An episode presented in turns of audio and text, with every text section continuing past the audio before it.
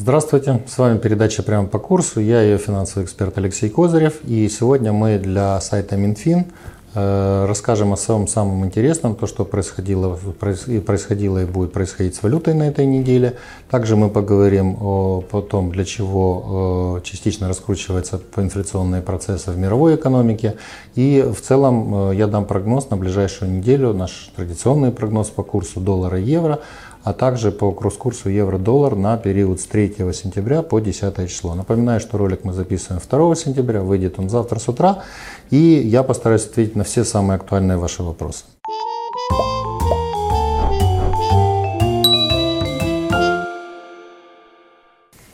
Первый вопрос, который задают нам наши пользователи, это где связь с инфляцией и почему вот э, значительная часть мировых э, центров финансового влияния старается в настоящий момент озабочена ростом инфляции. То есть почему условно центробанки стараются ее стимулировать и вообще что происходит. Но мы, на самом деле я всегда далек от э, заговоров мирового правительства или там истории, когда о том, что кто-то управляет всем миром и всеми курсами. Э, я всегда сторонник более практического подхода к этой жизни и хотел бы сказать, что в данном случае просто логика финансистов во многом одинакова. Обратите внимание, что у нас происходило в последнее время. Первое.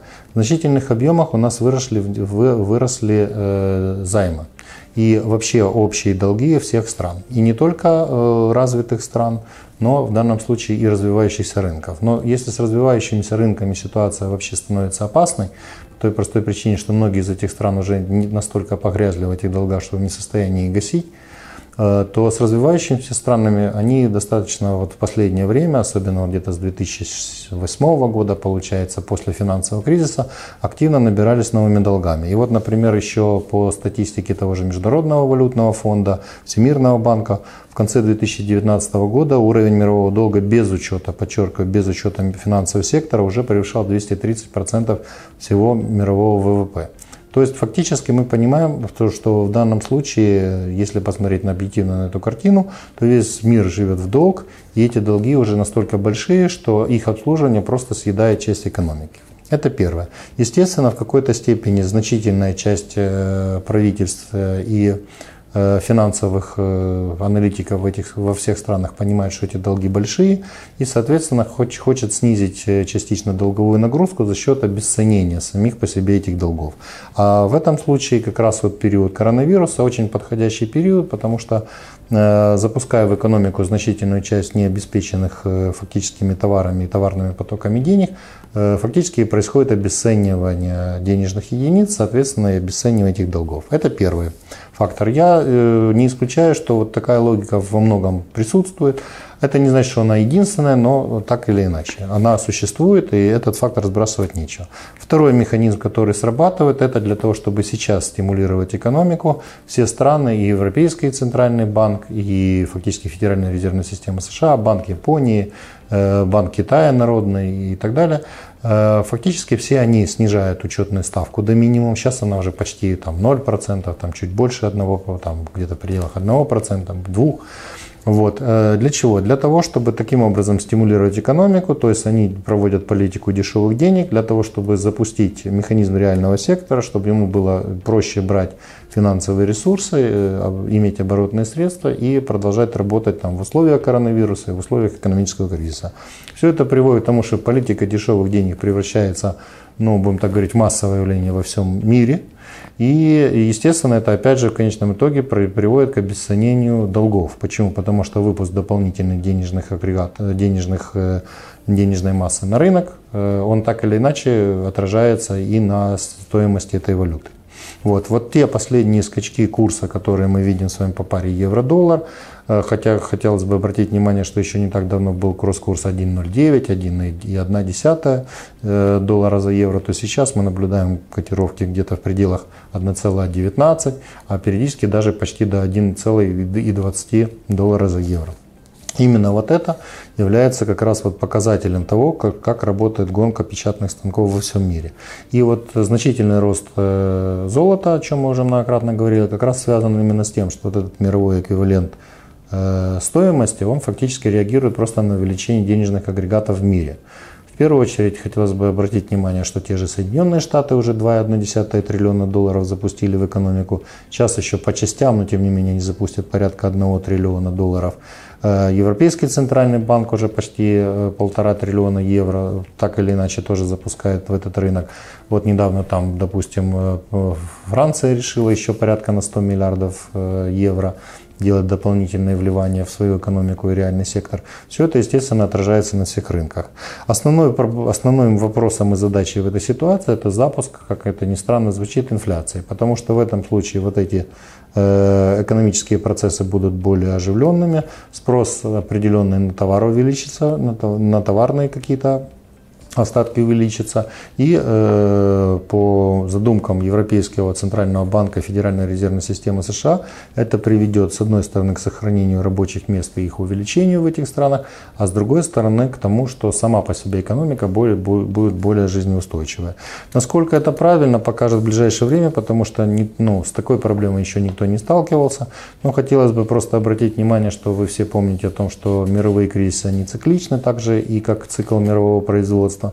И, естественно, кредитование до бесконечности реального сектора, бесконечного э, реализации этой продукции он опасен.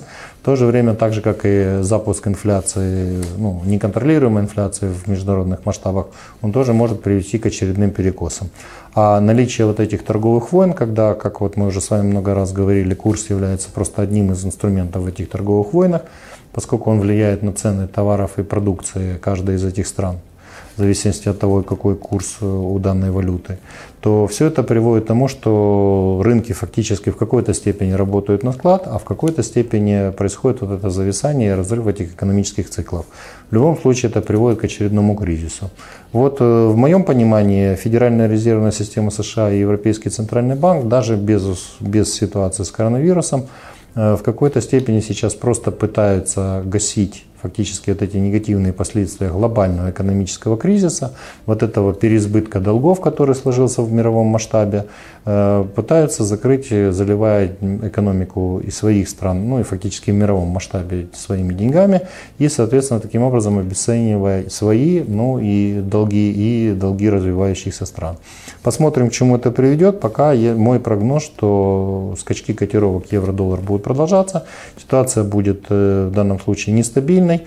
И, э, в принципе, в этом случае евро сейчас укрепляется именно потому, что экономика европейских стран и самое главное последствия и то, что происходит сейчас с коронавирусом, в Европе все-таки более контролируемые, чем в США. Как только ситуация с коронавирусом изменится, это повлияет немедленно на рынки э, Соединенных Штатов, на фондовый рынок и на рынок драгоценных металлов, с которых уйдут э, часть инвесторов, которые вкладывались в это дело как защитный актив. Соответственно, в этот момент э, цены на драгметаллы могут просесть, и о чем я тоже вас предупреждаю. Пустіть, мені тільки за виписку спитати. Чуєш, допитливий, іди в кінець черги. Ех. Може, замість цих звуків краще ці? Прокредитбанк. Німецький онлайн-банк. Итак, Вопрос номер два, который у нас тоже всегда актуален, на который я всегда отвечаю, это что будет у нас с курсом, что происходило в этот период и что в ближайшее время будет. Итак, прогноз курса по доллару и евро на период с 3 сентября по 10 сентября. Э, по э, тому, что влияет на рынок. Мы уже с вами, в принципе, каждый раз говорили, каждый месяц, в принципе, цикличность продолжает, ну, э, достаточно одинакова. То есть, что повлияет, если вкратце? Первое, это период вывода дочками иностранных компаний своих дивидендов, а также поведение нерезидентов на первичном вторичном рынке АВГЗ. Нерезиденты продолжают постепенно выходить с нашего рынка АВГЗ, покупают постепенно валюту, и, соответственно, вот э, за последний месяц они порядка где-то на 4,9 миллиарда гривен сократили свой гривневый портфель э, за период со 2, э, с 3 августа по 2 сентября.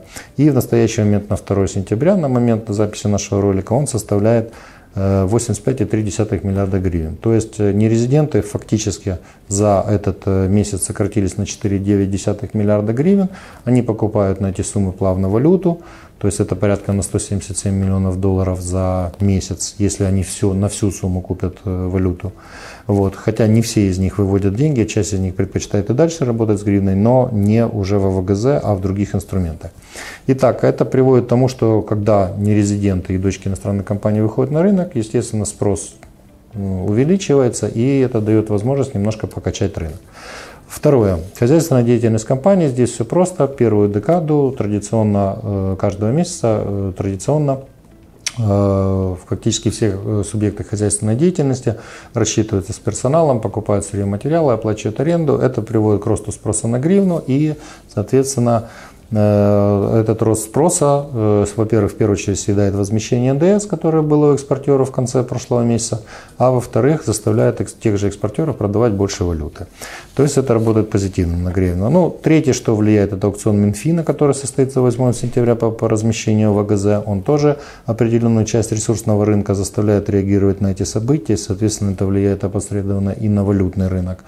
Э, Четвертое – это зависимость межбанка от действий крупных игроков и интервенции Нацбанка. Ну, здесь все достаточно просто. Э, Национальный банк является универсальным покупательным продавцом валюты. В последнее время он не особенно активен на рынке, потому что и продавцы, и покупатели сами находят приблизительно компромиссы. Вот, например, э, с 31 августа по 2 сентября Нацбанк вообще не выходил на рынок, потому что смысла в этом не было. Вот, то есть рынок сам находил компромисс по курсу. Но в те моменты, когда это происходит, он, естественно, влияет на рынок. Ну и выходы любых крупных покупателей и продавцов при нашем малообъемном рынке позволяют достаточно быстро менять тренд на рынке в зависимости от того, с какой стороной, как говорят дилеры, они выходят, с покупкой или продажей. Вот. Что еще повлияет? Э, выходной в США. 7 сентября будет выходной, у них день труда это следующий понедельник. Соответственно, клиенты будут спешить, украинские, закрыть операции в долларе с этого понедельника, получается, по четверг, потому что на пятницу оставлять расчеты в долларе уже достаточно опасно, они могут зависнуть аж до вторника, и поэтому основная часть клиентов вот будет сегодня и завтра спешить закрыть долларовые операции. Но, кроме всего прочего, не забываем, что у нас осень, начиная деловая активность традиционно растет в этот период, ну, плюс еще частично повлияет на рынок фактор приближения выборов в Украине, который тоже отражается, Верховная Рада начала работать, там идут постоянные политические заявления, рынок тоже на них периодически реагирует. Кроме всего прочего, сбор, сбор урожая и ситуация с парами евро-доллар на международных рынках, что будет влиять потом и на рынок, э, на котировки евро относительно гривны. Вот. Из позитивного можно отметить то, что Украина погасила 1 сентября более 2 миллиардов внешних обязательств, то есть было погашен миллиард, 1 э, миллиард 690 миллионов погашения самих АВГЗ, э, еврооблигации, прошу прощения, порядка 400 миллионов это были уплачены проценты по этим еврооблигациям со сроком погашения в 2020-2027 году. Это фактически был крупнейший платеж украинский почти за всю историю э, Украины. И поскольку мы своевременно выполняем эти обязательства, это дает дополнительное доверие у инвесторов. Вот. Итак, прогноз самого курса доллара-евро на период с 3 сентября по 10 сентября. Доллар межбанк, коридор от 27.40 до 27.85 доллар наличный от 27.25 до 27.85, евро межбанк коридора 32,28 до 33,20 гривен и евро наличный коридора 32,05 до 33,30 гривен. Кросс-курс пары доллар-евро будет находиться в пределах достаточно широкого коридора от 1,176 до 1,199 долларов на евро, за евро. Хотелось бы обратить еще внимание и сакцентировать его на наших пользователей, у наших пользователей что на этой неделе евро опять будет оставаться самой спекулятивно, спекулятивно интересной валютой, поскольку в данном случае колебания достаточно большие. Вы сами видите, что в день колебания по евро могут достигать 20-30 копеек.